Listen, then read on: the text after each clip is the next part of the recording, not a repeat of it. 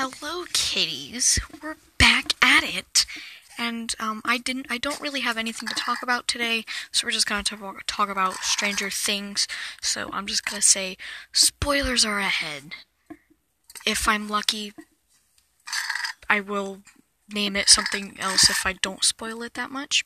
I'm messing with this lamp right now so I can see. but Stranger Things, if you don't know what it is, it is a Netflix original series that is something that has changed my life in the like the 20 episodes that they have. And it's about this monster that we don't really like the main characters of the show understand what it is, but we never like my opinion, I don't think we ever really like because it's something different every season. Like it's a different problem every season. So it kind of just like switches. And season 3 might be about Joyce's freaking magnets falling off of her darn fridge and she has a minor aneurysm about it. And then like I cried at the end. Like everyone cried at the end, I hope. If I hope everyone's like what's, what's that guy's name, Alexei or something? I, he didn't really do much to the story, so I didn't really get attached to him. But of course, when he, uh, when he, especially because he was Russian, he was just, he, he didn't do anything for the story.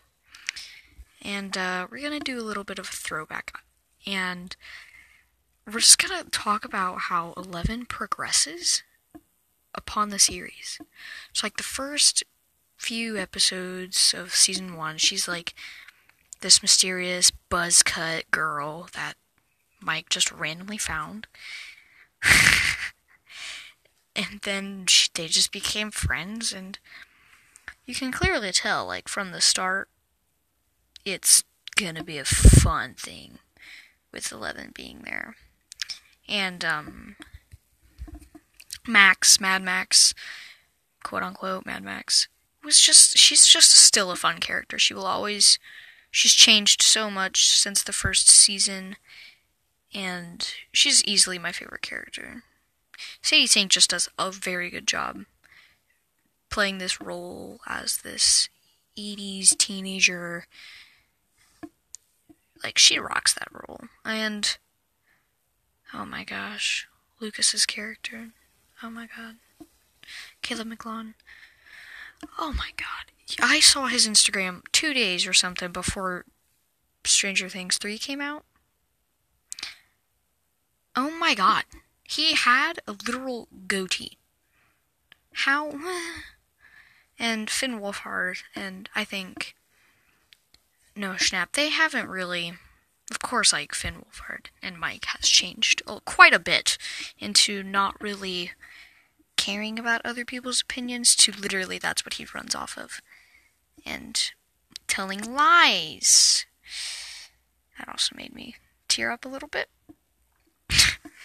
but like um I feel like they didn't really do much with Nancy and Jonathan this season. I don't understand why, but like of course she was she was committing to a major part of the story, but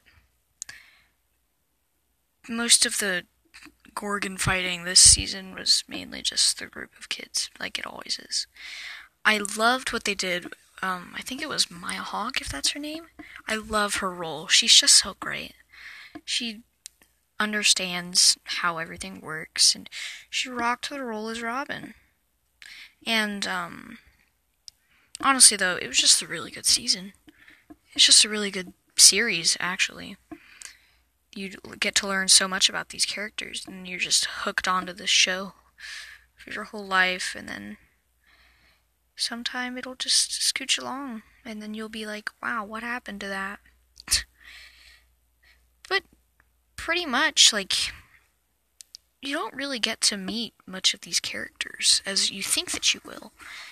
Because, um, it's either it's either kill or get killed in Stranger Things. You either learn how to fight or you learn how to cower. But it's, of course, it's a good series. I recommend if you don't have Netflix, and you wish that you had Netflix, then fine, go get Netflix. But I still believe that this series can still always branch off into thousands of different little ways and areas. And the whole season, I was just waiting for Steve and Robin to get something going. But they didn't, and that was annoying. And I was also waiting for Joyce and Hopper, but that didn't happen. And then the ending of season three, which I won't spoil because that's literally what you're building up to. I hope that everyone has watched that. But, like, Joyce and Hopper, of course, I never saw it coming until season three. Honestly, thought Bob was going to be there for longer. But no. They just gotta throw these curveballs at me and I'm gonna have an aneurysm. but of course, um, I loved the style change that they did for Eleven this season. It really puts her out there. And the way that um, Hopper's character, David Harbour, um, his character just blossoms out into something completely different is just great. I love how they I love how they add like these new seasons, new stories, and like complete like a completely new storyline. And they used Billy, but that was kind of annoying. And when Max started crying, I started crying, so it's kind of like the butterfly effect. Someone starts crying, I start crying. but um season one was kind of like, oh my gosh, do season two. Season two came out, oh my god, everyone's losing their minds. Season three comes out, everyone's doing stuff for Alexi, and I'm like, I don't care about this dude. I'm sorry. He didn't do much for the story. He was just this Russian guy that they picked up off the side of the street and just interrogated, and Joyce was having a literal seizure trying to figure out why her freaking magnets are falling off of her fridge.